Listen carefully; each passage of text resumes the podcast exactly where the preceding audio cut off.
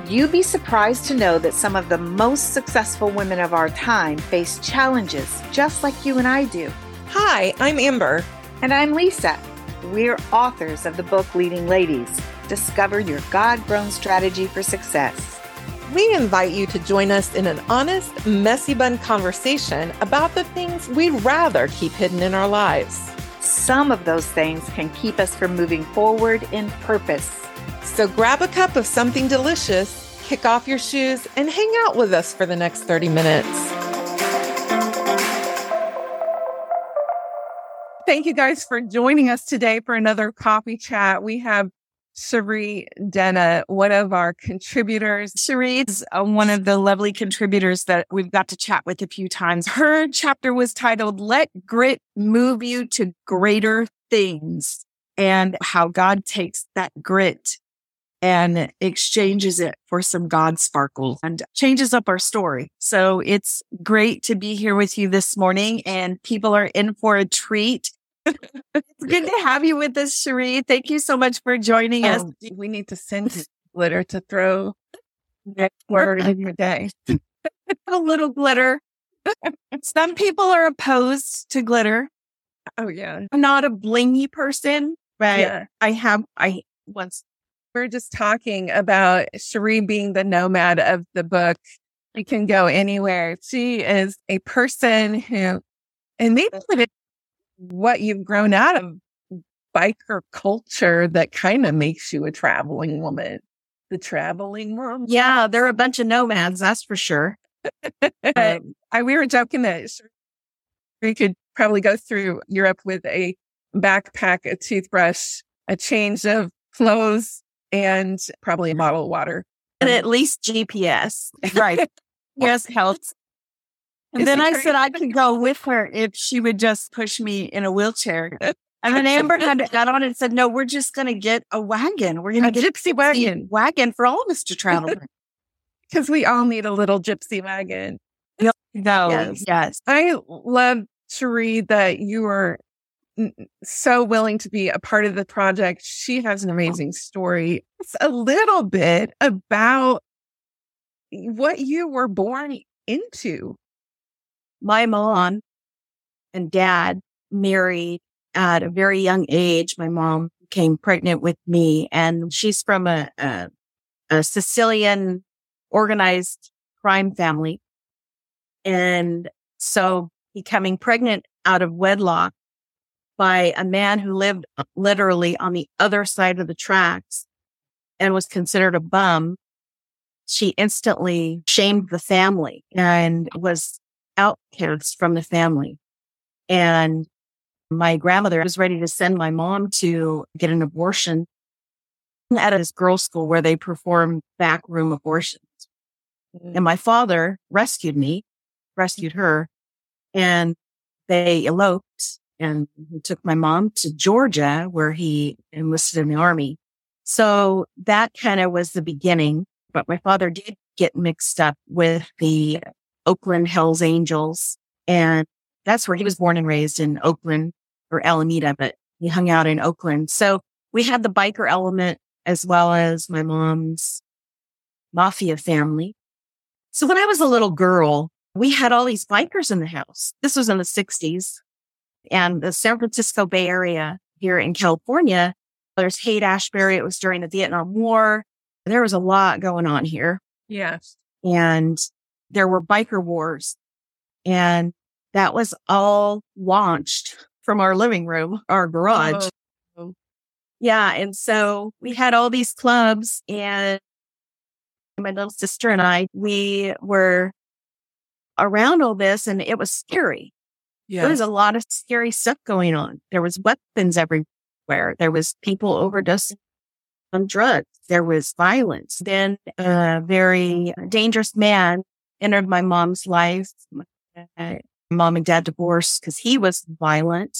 And another one came into her life through the bikers, married her and sexually molested my sister and I for seven years. And so there was just a lot of trauma growing up, a lot of trauma. And it just continued because of the mafia. By the time I hit 17, I knew I had to get out of there or I was going to lose my life just by nature of the world I lived in.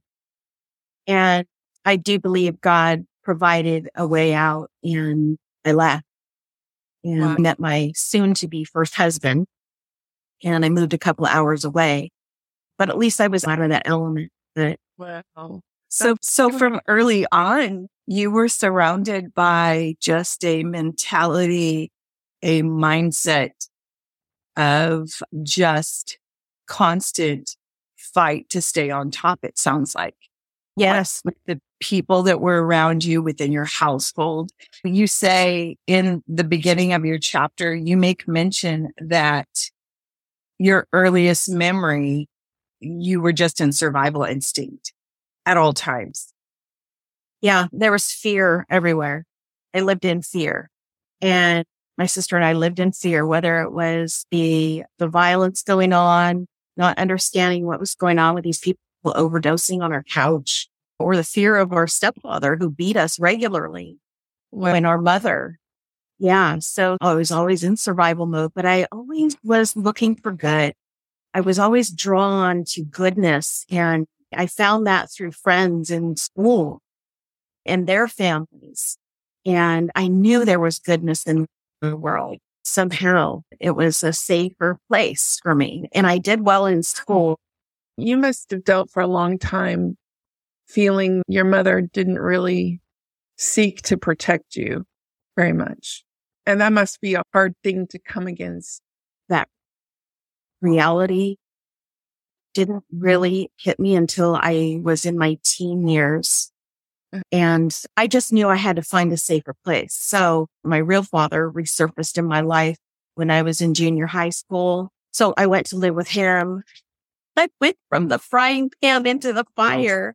And he was a drug dealer and still associated with all the clubs and just was bad. So went back to my mom's. And then I went to my uncle's and he was not a safe man either. I just couldn't find safe haven. It really hit me as far as looking at those years when I was under the care of my mom. It wasn't until I began writing my story and I was looking at everything that it really hit me how she wasn't a protector.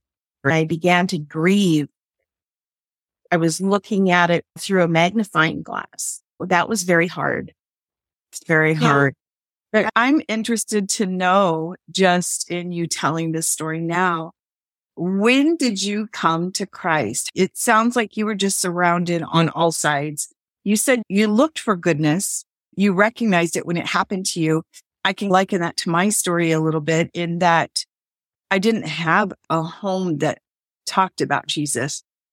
I didn't have to deal with the things you dealt with, but I do understand what it's like to be looking for goodness. And ultimately, I believe our soul is looking for that relationship with God.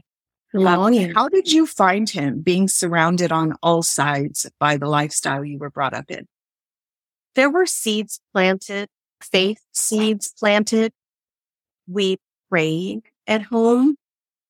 My mom used to threaten to send me to Catholic school if you don't shape up, I'm going to send you off to girls Catholic school. Like, oh no. So I thought God was a punisher, right? Love of Jesus. What?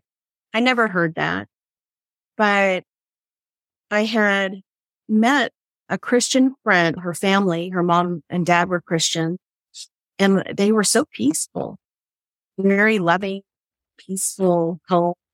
But it wasn't until I was 27 that I came to Christ. And my best friend from high school, Monica, she was just here. I was hoping you'd get to meet her. Oh. She was just here. She came up last night from San Jose and joined me for dinner last night and spent the night here.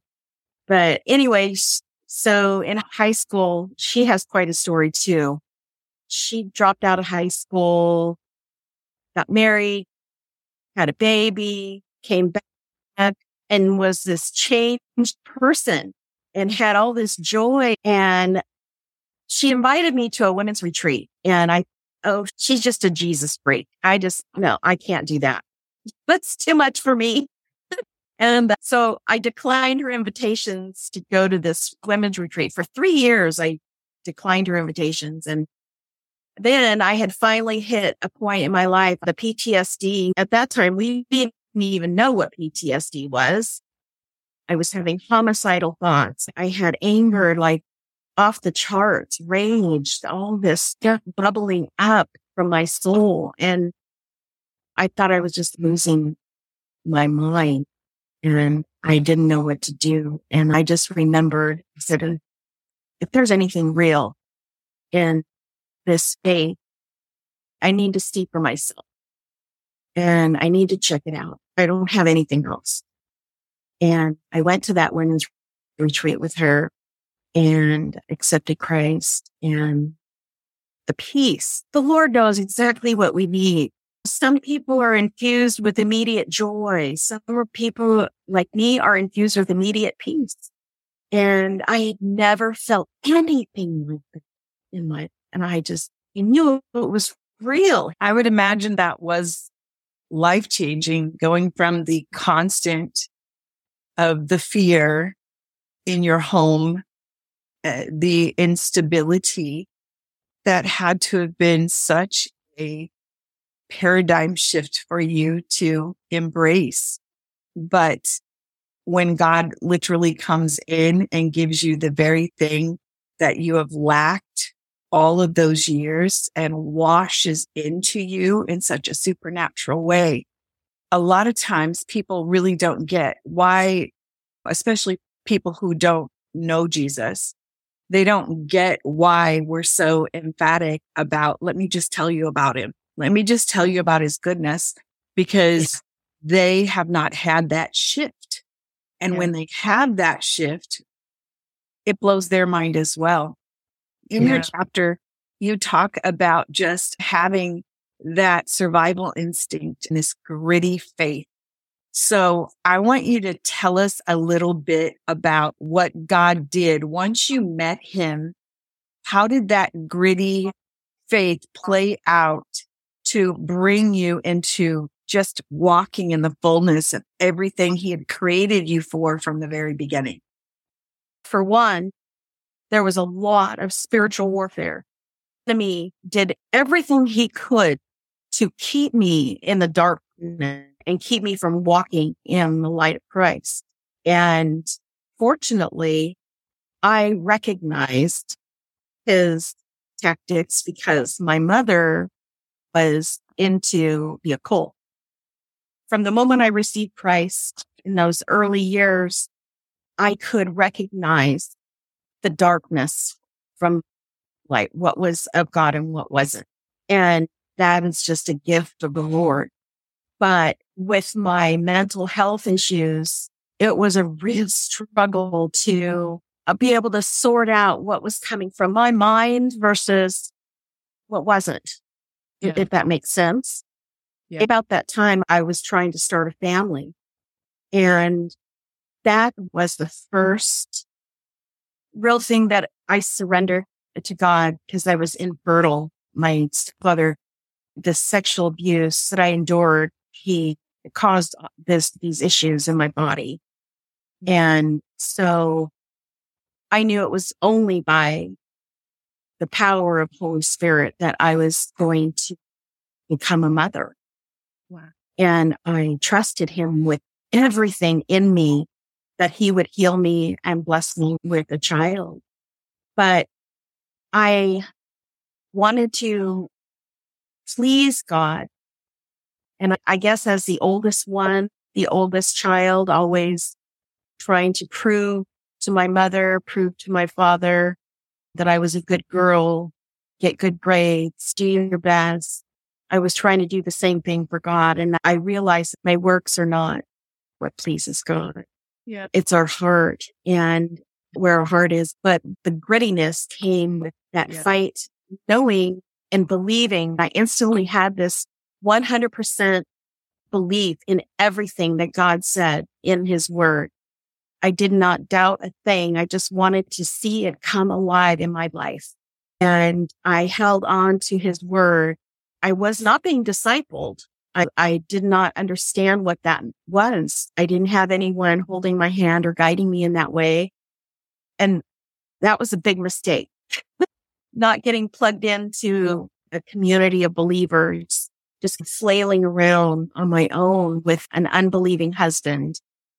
Wow. So it was very gritty. And I had to just keep remembering what I experienced. It literally was a mountaintop experience. And I led my sister to Christ the following year after I came to Christ. And I saw what he did with her. And her story is, is very sad, but it's still the powerful witness to God's love. Yeah. I, I love that because having that mental health issue as well of your feelings versus what you know about truth and what you know about the God you serve. And that's one of the things that kind of gravitated me towards the Romans 417, that declaration is when everything is hopeless, believe anyway. Believe that God is who he says he is. Right. Yeah. You are who God says you are. The glitter in this is honestly, God is who he says he is. Man, his promises are true. Yes. His love for you is true. His purpose for you is true. And yes. he wants you to be released. And it's really not about what we do. It's who we are in him. We have to fight through the grit to Yep. see it is repurposed in us and believe even when we feel hopeless, even when we have those hopeless thoughts now, it's that pull. I call it pit bull perseverance. Like you hold on to faith like Yes. a pit bull with locked jaws. Right. Yes. I would always look at it like I was clinging to the hem of his garment, clinging. I was always like, why am I having to hang on so tight? Why doesn't everyone have to hang on so as tight as I am have to hang on? Why does it appear so easy for so many Christians? And I didn't Yeah. understand that. But thank God he gave me that. And I always, I would always turn back to God is always working behind the scenes, Yeah. always behind the scenes. I have never regretted holding on to God tightly. Nope. We may I have we may have struggles with let's also be honest sometimes there are elements of doubt or we question we wonder why things happen the way they do or let's even put it this way sometimes we struggle with some of the hard teachings in his word and we look at these things and we may struggle with things like that but something you can never ever take away from someone who has really fully entrusted their life with Jesus is their experience with him. I will Right. never be able to deny who he is to me. And I can tell you things that he and I have walked through together. That is what I cling to with everything I've got. Everything else might be shaky. Everything else might be dim, but I cannot deny that real life exchange when you are living in darkness. And I know that's a really dramatic way to put it, but in your instance, Cherie, you really were in a life of darkness. And the light comes on. Everything is truly different. And the amazing part about Jesus and our experience with him is no matter what our story, how dim the vision was before, when he comes into our life, it rocks our world and changes our very perspective about why we're here, what we're about. And all of a sudden we're on this adventurous journey and we're starting to recognize there's more out there than what I originally saw. And Yes. I am thanking him for that revelation in your life and thanking him that you were able to share with so many women your story. I understand that you have a memoir, a book coming out. How soon will that be coming out? Yes, with Bold Vision Books, the title is Beloved Outcast, The Quest for True Belonging. Wow. And it's supposed to come out this fall. I don't have a, a definite release date yet, but that's what we're shooting for. And so it's been a long time coming, this project. I've worked on this book for a lot of years and I had to rewrite it. God wanted me to rewrite it. And at first the story didn't have an element of God in it. And so it started before you knew him. and that changed all the perspective. Yeah. Absolutely. Absolutely. And just everything else he had for me to walk through and grow in with him changed. And the very first scripture that I was given was Jeremiah 29, 11. Mm-hmm. And it's a very common, it's a very common scripture in the Bible for us Christians. And, but what really hit me about that, I know the plans I have for you declares the word plans for good, not for evil, plans for future and hope. And I went, wow, really? Okay. I'm on board. I'm all in. I want to see the good. I want to live. I don't want to live in fear anymore. So right. I don't. So I held on to that and I had that on my walls. Literally, I had that scripture painted on my wall so I could see it and read it every day. Yeah. Cherie, what would you say to a woman that might be listening right now? What would you say to them about that uh, place that they're in where maybe they haven't experienced that hope in that future? What could you say to them right now to encourage them? I would say that no matter where you are, what you have done or what has been done to you, God is there. God is near you. God is with you. He sees you and he hears you. Yeah. Just open your heart to him. Even if you don't have the belief yet, open your heart to him. He may be pursuing you in a way that you don't quite see. And just open your heart. Just say these words. Lord Jesus, I'm opening my heart to you. Show me you're real. Yeah. Yes. That I love that. One of the things that I've really been blessed by is Cherie keeps putting this up on my wall. Luke 145. Blessed is she who has believed that the Lord would fulfill his promises to her. Yeah. So when everything is hopeless, believe anyway, and the Lord will fulfill his promises to you. Yeah. Amen. Amen. Amen. It's that pretty remarkable. yes. We, we just love that you spent this time with us this morning, Cherie. I'm so grateful for your input in the book. I believe that women's lives are going to be transformed by your story. So much goodness in this book. And I cannot wait for your book to come out. I'm so happier with Bold Vision because we love Bold Vision. But great people. I know, I know, right? So we want to thank you for being here this morning. Thank you. And taking this time with us on a Saturday. And it's just been a really good conversation. Amber, I know that we've been busy planning all sorts of good things. Do you have anything you want to say to our ladies before we sign off? Lisa is getting ready to work on our audiobook. I'm so thankful. She has some really amazing things in the format it's of happening. Wow. And Lisa gets to use her actress skills, her vocal talent. You know what? When God gives you a talent, he's going to use it again and again and yes, spoil it out. So we're thankful about that. We're getting ready for an event up in Kansas City, the first stop of the Leading Ladies Caffeinated Coffee House Tour 2023. So we're excited about that. I love it. Of our leading ladies live in person that you can actually get their autographs. you can get our autographs.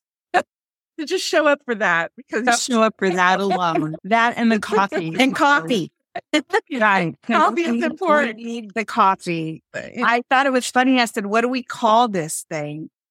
And she said, I think we call it the Leading Ladies Caffeinated Book Tour. So we have some exciting things happening.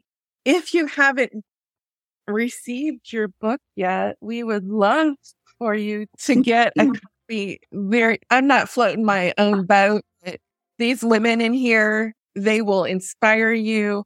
There'll be some story in here, some woman that you'll say, this is me. I mean, more than one story. So we're talking about a whole bunch of things. We're talking about Bible studies, our journal. So we're really excited about all this coming down because God's getting ready to explode something. We're just along for the ride. Thank you guys for joining us today. And as always, check us out, leadingladies.life. Join our VIP list. Get Michaela's beautiful song. So thank you guys. Take care. Love you, ladies.